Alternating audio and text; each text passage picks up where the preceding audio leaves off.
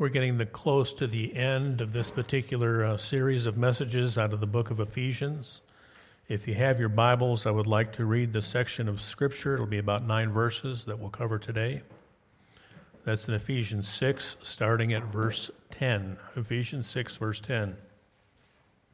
Finally, my brethren, be strong in the Lord and in the power of his might. Put on the whole armor of God that we may be able to stand against the wiles of the devil. For we wrestle not against flesh and blood, but against principalities, against powers, against the rulers of darkness of this world, against spiritual wickedness in high places. Wherefore take unto you the whole armor of God, that ye be able to stand with stand in the day of e- the evil day, and having done all to stand. Stand therefore, having your loins girt about with truth, truth, and having the breastplate of righteousness, having your feet shod with the preparation of the gospel of peace, above all, taking the shield of faith, wherewith ye shall be able to quench all the fiery darts of the wicked. Take the helmet of salvation and the sword of the Spirit, which is the word of God, praying always with all prayer and supplication in the Spirit and watching thereunto with all perseverance and supplication for all saints. This particular passage is well known as the whole armor of God, and I would like to address that. But I'm going to take a little twist on it. Surprise, surprise. We have a little peek at this church of Ephesus in Revelations 2 1 through 5. And this passage here starts with the word finally. I can't take the teacher out of me. This is going to be like a final exam. If you reach under your pews, you can find. No, I'm just teasing, okay? What I'm going to ask you is I'm going to read Ephesians, I'm sorry, Revelations 2 1 through 5, 1 through 6. It's a passage about this very church years later, decades later, where they fell from God. And as I work through the different articles, the different tools of this armor, I want you in your mind to ask which one did they leave off? Okay? Now, this is not an exercise in self righteousness. This is one so when we look at ourselves and do a self evaluation where we're at, we can go through these seven pieces of armor and you're thinking, which one have I not put on today? Because notice it says, put on the whole armor of God. Do you realize if you leave one off, he's going to scan you from head to toe? He's going to realize which one he's going, you've left off, and that's where he's going to target you.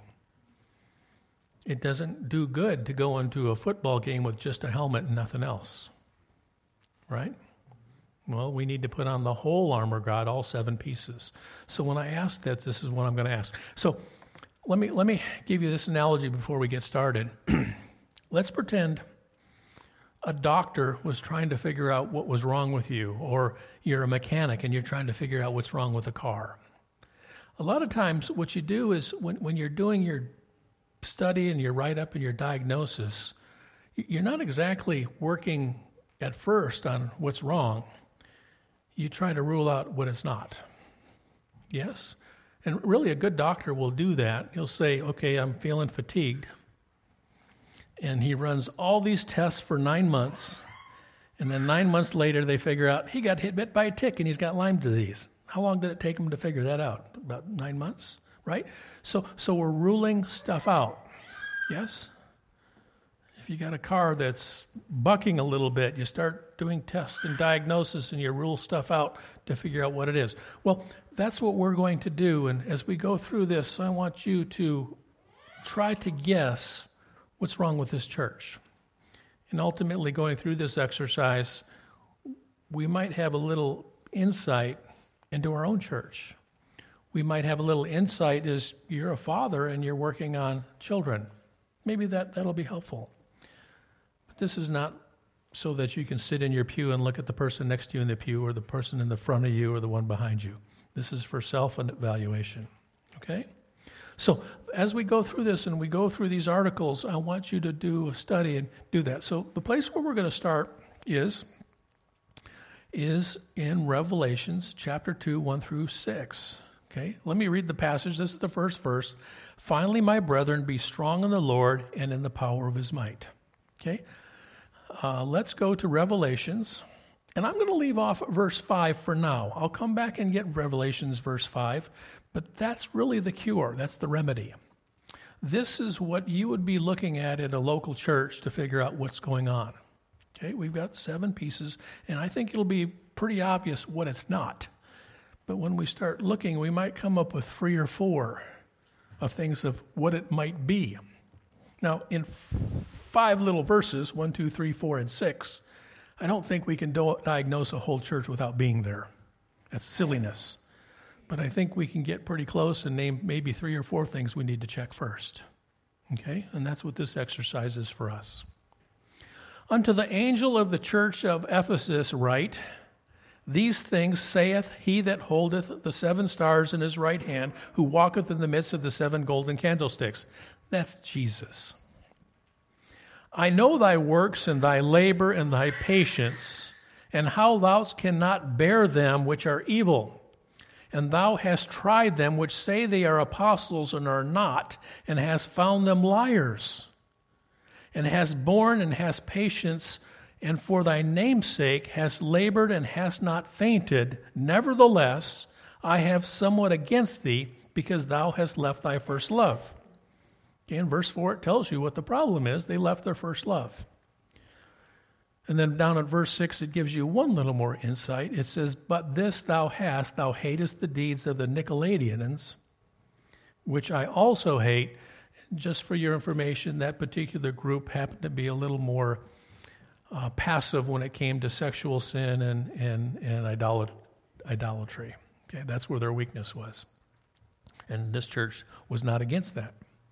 So as I read this particular passage, I'm thinking, what's going on with this church? And in this case, this particular church, I believe, fell into the fault of legalism. They became legalists.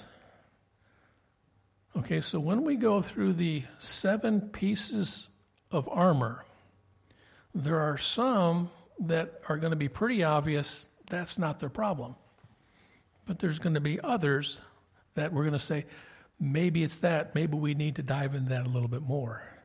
Now, isn't that each one of us at different times in our life? Some days, maybe it's I'm, I'm, I'm just looking at my, my schedule and I realize I haven't read the word in three weeks. Or, or, or maybe you're going through a period of time and you go, I haven't prayed in three weeks. Or, or, or maybe I've, I've been judgmental over everybody that I come across for the last three weeks. I'm not stuck on three weeks, I'm just using that example. Okay? So, so that's what we are. And, and it's each one of us are different. Each church is different, and we're different at different times in our lives. So that's what this, this is for, okay? All right. So let's go in to this particular passage. I'm going to break it up into two sections. I'm going to read 11 through 13, and that's going to talk about our enemy. And then we're going to go 14 through 18, and that's going to be talking about these seven tools, and that's where we'll spend most of our time. Now, I'm going to go back to a football analogy. When two teams come together to play a game, they've usually had a whole week's preparation. So, so let's suppose, oh, I don't know, Virginia Tech played a football game yesterday, and they did, right? And all of a sudden, next Saturday, they got another game and I can pretty much guarantee you that the football coaches of Virginia Tech are already watching films of the next opponent. They start that on Sunday night. And when they come into practice on Monday, they already have a plan. Can anyone guess what they're looking at?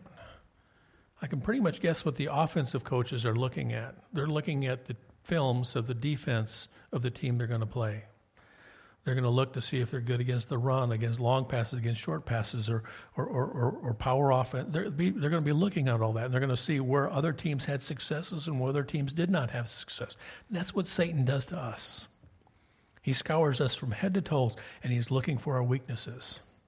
And that's when we look at these things, some of us just by nature are more prone to weaknesses in one area and are more prone to strengths in another area. Okay? So I got to hit it all because every piece of armor is important. You notice that, well, I'll save that for when I get to the pieces, but let's read this passage. Let's read 11 through 13. Put on the whole armor of God. Notice that phrase is used again in verse 13. The whole armor of God, you get upon all seven pieces. And as I read this, I sometimes I debated whether saying there was eight because in Brother James' prayer, he said, Help us watch, help us see. You notice at the end of the passage, it tells us to keep watching. So maybe that eighth tool is our eyeballs, vigilant. That could be there too. I could very easily add an eighth to it, but I didn't today. Put on the whole armor of God that ye be able to stand against the wiles of the devil. That word stand there means not moved. It means I'm digging in and that devil's not going to push me off my stand. Okay? That's what it means stand. For we wrestle not against flesh and blood, but against principalities and powers and rulers of darkness in this world, and against spiritual wickedness in high places. you may think it's a certain party, political party. It's not, it's higher than that. The devil we are fighting is higher than that. And not only we are fighting spiritual wickedness, but you are giving spiritual tools. Wherefore, take unto you the whole armor of God, that ye may be able to withstand, not be moved, in the evil day, and having done all, to stand. I want to do everything I can. Now, there are some times where you're going to do everything you can and something bad's still going to happen. God will give you grace in that time too. But I want to do everything I know to do. Amen? Okay. So let's look at a couple verses to try to flush this out, to try to give it some meat, and then we'll go to the tools. In John 12 and 31, it says, Now is the judgment of this world. Now shall the prince of this world be cast out. There's a time when Jesus Christ is coming back and he's going to judge the world, and at that time, the devil is going to get his due. And I do admit that sometimes right now he has free course, even though it's partially restrained, he still have his way with us. And this is not make believe. It's not the boogeyman that you're just trying to scare. The devil is a real entity, and one of his victories is, is when you think he doesn't exist, he's won but he's real. 2 Corinthians 4 4, in whom the God of this world hath blinded the minds of them which believe not, lest the light of the glorious gospel of Christ, who is the image of God, should shine unto them. He's got many tools in his toolbox. Sometimes he uses discouragement, sometimes he uses depression, sometimes he uses ignorance, and sometimes he uses callousness. Okay, we need to be we don't need to be ignorant of his devices. And then finally, in Revelations 8 38 and 39, this is our hope. For I am persuaded that neither death, nor life, nor angels, nor principalities, nor powers, that's what we're talking about, nor things present, nor things to come, nor height, nor depth, nor any other creature shall be able to separate us from the love of God which is in Christ Jesus our Lord. So he, you may think you're wrestling and you're losing. Guess what? Jesus won. And He is going to help you get it through, and nothing will separate you from that love. You got it?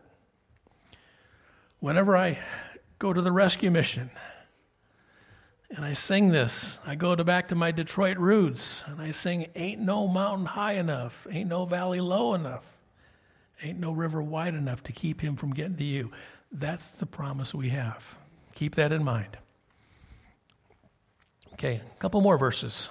I want to talk about that evil day real quick. In Matthew 7 and verse 25, there's Jesus is talking about a man, two, a man that one man that built his house on a rock and one man built his house on the sand.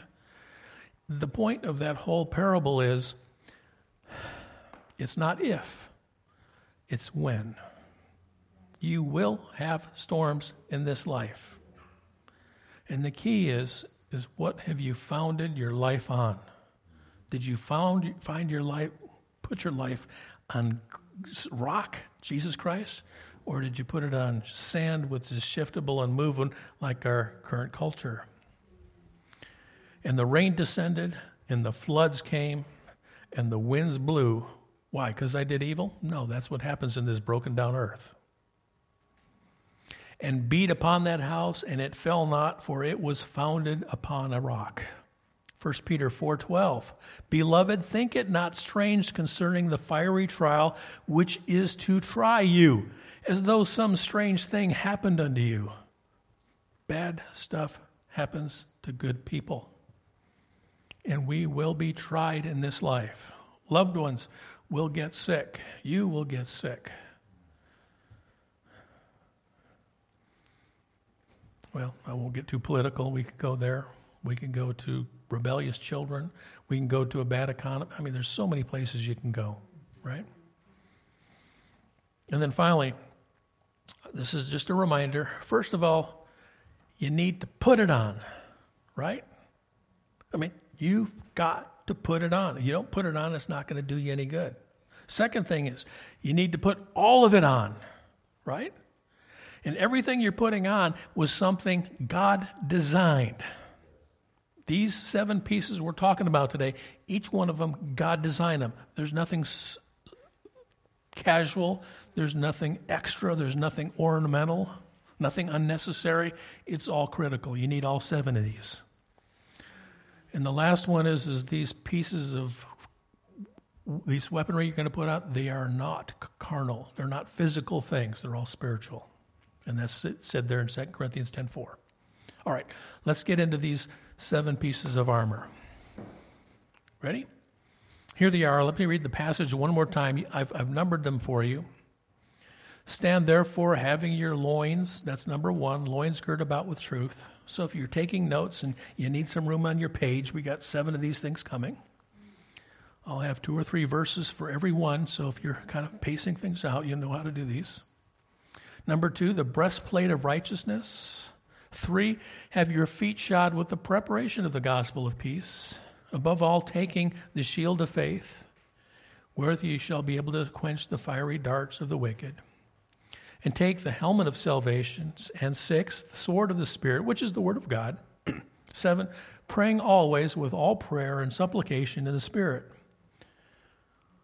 And watching. See, that's why almost you could probably put an eighth in there, watching. Thereunto with all perseverance and supplication for all saints. All right, let's go through these. Tool number one. Tool mo- number one is the loins girt about with truth. Okay, let's go back because we are doing a final exam.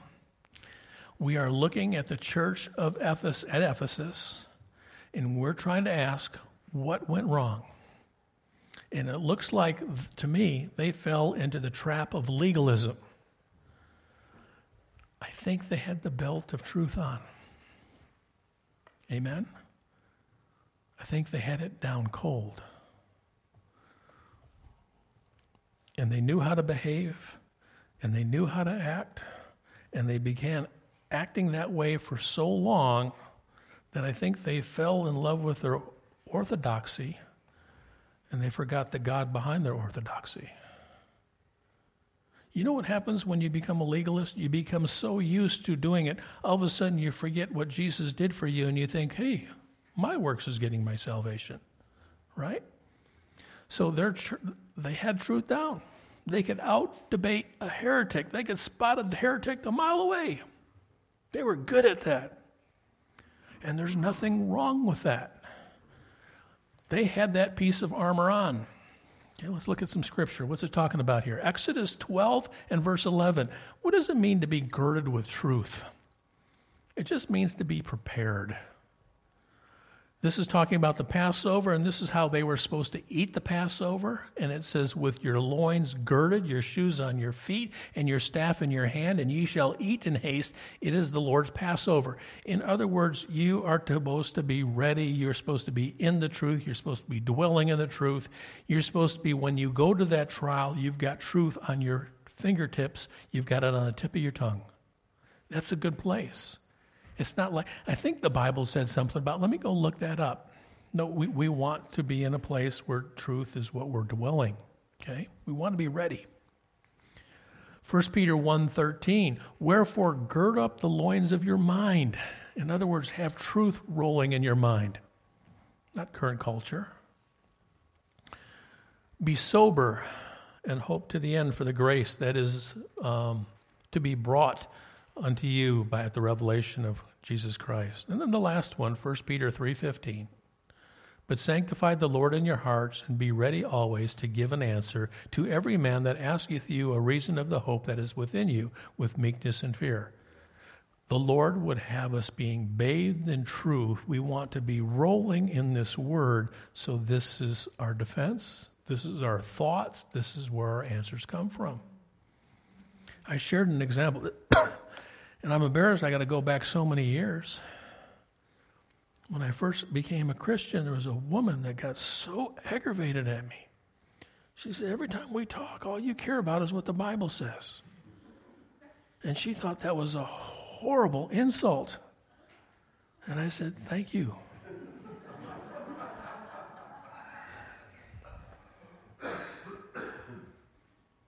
we, we should be that versed in Scripture.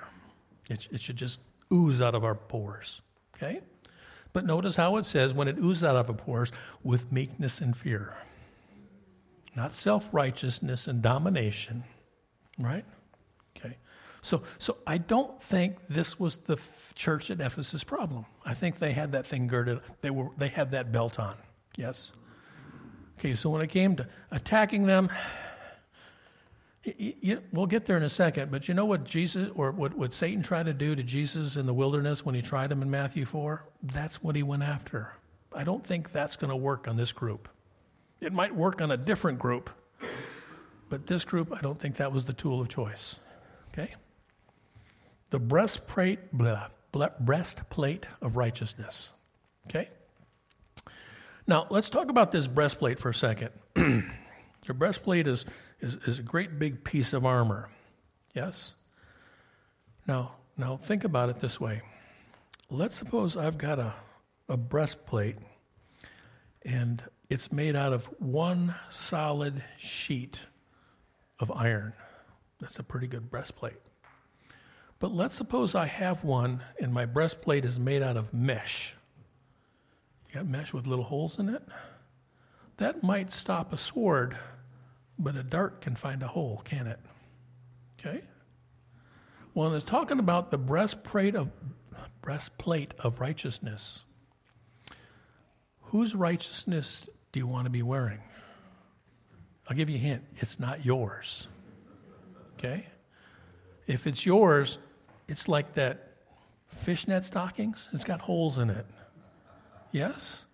I don't want to go into battle with fishnet stockings as my breastplate. I want to go in with a piece of brass or a piece of armor. And there's only one kind of righteousness that, and that's the righteousness of Jesus Christ. I don't go into battle with my righteousness, I go into his with his righteousness. And that's what I can stand against. Okay? Romans 5 and verse 18. Therefore, as by the offense of one came judgment upon all men, that's Adam even so, by the righteousness of one, the free gift came upon all men unto justification of life. That is not your righteousness that got you life. It was Jesus Christ's righteousness, and that's what we go into battle. And the Satan says, You're a bum, and you say, Yes, I am, but Jesus Christ wasn't, and that's who I'm standing behind. Right? Chapter uh, Philippians 3 and 4. Though I might also have confidence in the flesh, if any other man thinketh that he hath wherewith he might trust in the flesh, I more. Paul was going through life for a period of time, and there was a time where he trusted his commandment keeping. Matter of fact, he thought he was pretty good at it. And he says, I was a Jew among Jews, Hebrew of the Hebrews. He said, I was where it was at. And then all of a sudden, he got his mind around coveting, and he realized, whoa, there's a big old hole in my armor. So when we put it in our flesh, it's like going into a battle with that fishnet stocking. We don't want that. Darts can get through that. We go through Jesus, it's solid, there's no holes in it. And the last one is 2 Peter 1 1. Simon Peter, a servant and an apostle of Jesus Christ, to them that have obtained like precious faith, faith with us through the righteousness of God and our Savior. That is not our righteousness. Amen? Say that breastplate is not your righteousness. Does that mean I can act any way I want? Of course not. But it's not my obedience what I'm hiding behind when I'm facing the enemy. It's Jesus Christ obedience. Okay? Number three, preparation of the gospel. Notice it doesn't say the gospel, it says the preparation of the gospel. Hmm, what do you think that means? Let's look at a couple verses and see if we can flesh this out. Romans 10 and verse 15. I'm going to talk to you about, about this. This is talking about your footwear. Okay, whoa, whoa, whoa I, I forgot a step. Let's go back. We, we went back to the church of Ephesus. We, we kind of came to the conclusion that we don't think, we think they had their girdle on, they had their belt on, right? When we go to the breastplate of righteousness, a problem with legalism is sometimes you get to the point where you think it's my righteousness. Not, so, so, so if I'm going back and I'm the doctor, I'm going to say, it could be the breastplate. I'm going to run some tests on that thing. Okay? That's kind of what we're doing. Now, whether we're looking at us individually or whether we're looking at this is just this first indication, this first diagnosis, and it could be this. Number three is the preparation. Okay. In other words, did they go into war barefoot? This is what this is asking. Did they go in barefoot? And how shall they preach except they be sent? As it is written, How beautiful are feet of them that preach the gospel of peace and bring glad tidings of goodness. Were they preparing themselves in the word? You know, the problem is with legalism, when, you get all set in your ways and your orthodoxy and your manner of speaking and your traditions, you stop looking at it because you think you got it. Maybe that's true. Maybe it's not. Maybe they stop preparing. Acts 6 3 and 4. Wherefore, brethren, look ye out among the seven men of honest report, full of the Holy Ghost and wisdom, whom we may appoint over this business, but we will give ourselves continually to prayer and the ministry of the word. What was happening is the apostles got to a point and the church was exploding. That's a good problem to have. But as the church was exploding, they were getting thin because they were taking care of some of the widows. And this does not mean they were big shots. It doesn't mean they were better than anyone else. God had delegated to them a certain skill of ministering the Word of God. And because of these other duties, the ministry of the Word of God was being neglected. And God created an office of deacon so that particular act would not be neglected. That's how important it was. So, here's the apostles, and the apostles were not spending time on the word. You know what that is? That's preparation. They needed to bathe themselves into it. And then here's one of my favorite verses in the Old Testament. This is Ezra 7:10. I love this because when you look at a revival that happened in Nehemiah, a lot of people call it Ezra and Nehemiah. You could almost call this Nehemiah 1 and Nehemiah 2. First Nehemiah, second Nehemiah. What happened was in the book of Ezra, Here's Ezra. He's this lowly scribe. And the Lord comes on him and he starts studying his Bible. And he doesn't even have a congregation, he doesn't even have a preaching appointment. The Lord's put it on him. And you know what he's doing? He's writing out Bible sermons. Can you imagine coming up to Ezra in his little desk and his little laptop computer and you go, Hey, Ezra, what you doing? I'm getting ready for a sermon.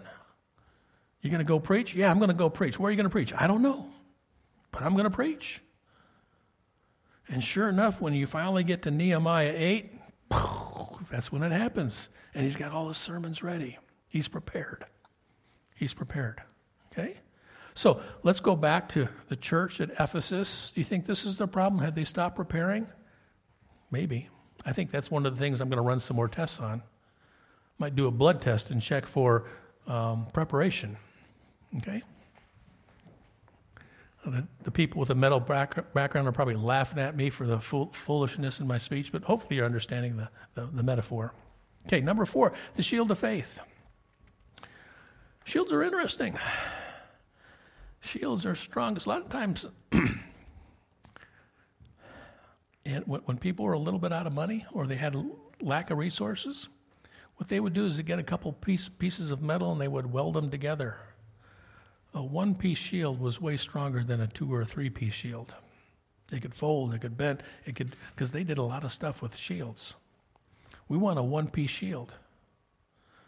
Do you want a one piece shield? What's your faith in?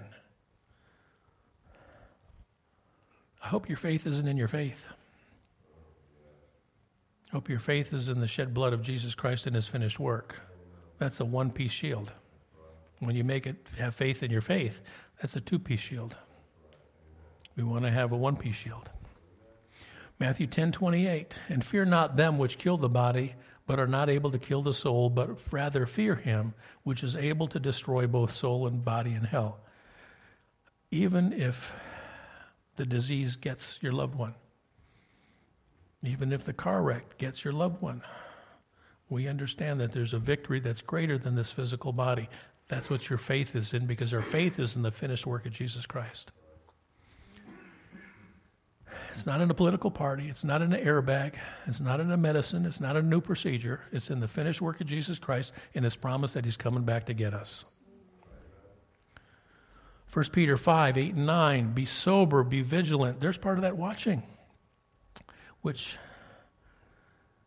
because your adversary, the devil, as a roaring lion, walketh about, seeking whom he may devour whom resist steadfast in the faith, knowing that the same afflictions are accomplished in your brethren that are in the world.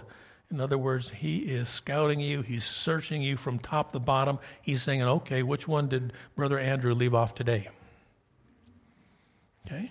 Or, or maybe he's searching Dolph and he says, Dolph's got his breastplate on, but he put it on backwards. Right? Or he put on the wrong one. Right? it's, it's like my grandsons. They come to me, Grandpa, I put on my cowboy boots. They're on the wrong feet. Yeah, but I put them on. Well, that's okay. We smile at our grandchildren, but sometimes we put our helmet on backwards. Yeah. Or upside down. And one more the shield of faith. 1 John 5 4. For whatsoever is born of God overcometh the world, and this is the victory overcometh the world, even our faith. Our faith is a pretty important tool, and our faith is in the finished work. Our faith is not in the faith, it's in Christ's finished work. Number 5, the helmet of salvation. Galatians 6:14. But God forbid that I should glory save in the cross of our Lord Jesus Christ, by whom the world is crucified unto me, and I unto the world. My salvation is in the Christ. It's not any commandment keeping, it's not any sacraments, it's not any perseverance. It's in one act on the cross that He did for me. It's where He secured it. He didn't lose one, He will not lose one. He paid it all, and He'll get back everything He bought. Okay? Like redemption. You go to the hamburger joint, there's two windows. Yes? You pay for the hamburger at the second window. You drive forward and you pick up the hamburger at the second window. He's going to redeem the thing he bought. He never takes off and drives home and doesn't forget to get his second ha- his hamburger after he paid for it. He's going to pick up what he paid for. Yes. Okay. Philippians 3 9 and be found in him, not having mine own righteousness, which is of the law, but that which is, of th- which is through the faith of Christ, the righteousness which is of glory by faith. It's not my righteousness again. Hebrews 10:14 For by one offering he hath perfected forever them that are sanctified. The ones God set apart is the one he bought. Okay? By one offering. How am I doing on time? I'm getting close to that 40 minute mark. I better watch out. Sword of the Spirit. I forgot to go back to Ephesus. I'll come back and pick them up. Sword of the Spirit. Jesus used the sword masterfully. When he was in the wilderness, I want to look, I want you to show how they used the sword. I don't think this was a problem for the church at Ephesus. When the heretics came, when the false teachers came, they spot them a mile away. They, they didn't let them mishandle the word of God. They recognized it. They, they were able to quiet them. He put them out every time. Matthew 4 3 and 4. and when the tempter came to him, this is Satan came to Jesus after he had for, fasted for 40 days. If thou be the Son of God, command that these stones be made bread. But he answered and said, said It is written. Now, now, when I look at this sword, I kind of look at, you, you look at the other five pieces, right? And what does the sword do? It's like this armor, the helmet, and the breastplate, and the girdle, right? And, and the shoes. That's our first line of defense. And it's like the sword is out there swinging in front of it. It's kind of like a second line of defense. And it's blocking anything, and anything that gets through the sword might come here, and then the breastplate will, will save us. You know what the third line of defense is? It's the prayer. It's almost like you got three layers. It's not like all seven of them and they come at you like that. I think it's out in front of you. So you're blocking anything that gets before it gets hit, hits the helmet. And it's blocking anything before it hits the chest or hits the loins. I'm, I'm blocking him, I'm deflecting it. That's what Jesus is doing right here. Okay? As it is written, he pulled that sword out of his sheath and he went, here's the word of God. Man shall not live by bread alone, but every word that proceedeth out of the mouth of God. Here's the second temptation, verses 6 and 7. And saith unto him, If thou be the Son of God, cast thyself down. In other words, jump from this building. For it is written. So, so, so Satan's getting smart, and he's quoting Scripture. He's saying, okay, this guy wants Scripture, I'll give him Scripture too. Problem is, is he's using it out of context, right? a text out of context is a pretext. He shall give his angels charge concerning thee, and in their hands they shall bear thee up, lest thou at any time thou shalt dash thy foot against a stone. Jesus said unto them, It is written. That girl back at the bank, back up in Detroit, all you care about is what the Bible says. What a compliment. That's what Jesus cared about. Now, I got a long way to go. Don't, don't, I'm not getting on my high horse. Thou shalt not tempt the Lord thy God. And temptation number three, uh, verses 9 and 10. And he saith unto him, All these things shall I give thee, and if thou wilt fall down and worship me. And Jesus saith unto him, Get thee hence, Satan, for it is written. He's wielding that sword, the word of God. Thou shalt worship the Lord thy God only, and him only shall thou serve. Jesus used the sword masterfully. You know? I don't really think that was the church at Ephesus' problems. I think they got to a place in their legalism that they trusted their knowledge so much that they trusted their righteousness that they stopped preparing. And I'm guessing they probably stopped praying. Because,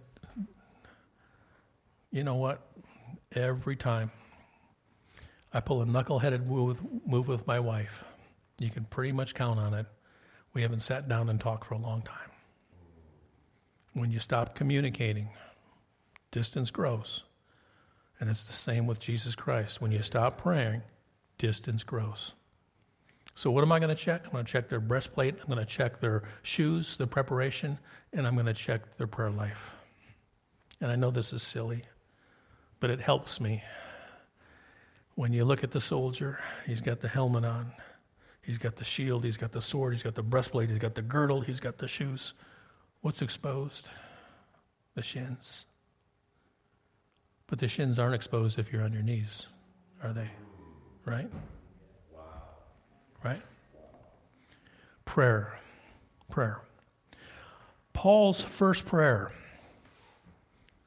in the book of Ephesians, he made his first prayer for this group of saints at Ephesus, And he prayed for them. This is at the end of chapter one. I pray for your wisdom. I pray for your knowledge. I pray that you be enlightened. I pray for understanding. I pray that you have revelation. Far above principalities, powers, darkness, and weaknesses. He said, and you know what? That prayer took. But here was his second prayer for this church. He prayed that they'd be strengthened, that they dwell in the Lord, that they dwell in Him by faith, they dwell in Him by love, that they be filled with God, that the power in us stand against. I think it started falling apart there. I think they got so full of themselves here that they started letting this go. I, I don't have to say I think. That's what Jesus said. He says, Thou hast left thy first love, right? It was this that started getting soft. That's what happened to them. So, verse 18, it, it's like, verily, verily, pray always with all prayer. That's verily, verily, isn't it? With all perseverance for all saints. Um, Paul, what are you trying to take us? Tell us. Pray. Pray. Okay. Let me wrap up. Here was Jesus' cure. And we as preachers sometimes like to be cutesy and use um, um, um, letters. So I got three R's for you remember, repent, and repeat. In the verse it says go, do, but that's repeat. Okay? Remember, therefore, from whence thou art fallen. In other words, Ephesians, there was a whole chapter in chapter 2 about what kind of mess you were. As a matter of fact, it calls you dead. He says, if you get to a point where you're keeping your commandments and you're in your legalism, you forget from whence you came. They needed to go back to the beginning to figure out what kind of mess they were. And what got them out of the mess, it wasn't their commandment keeping, it was the Lord. Repent means turn. It doesn't mean I'm sorry, it means stop and head in a different direction. Turn, repent. And then do the first works. Repeat. The stuff you did in the beginning, repeat it and do it again.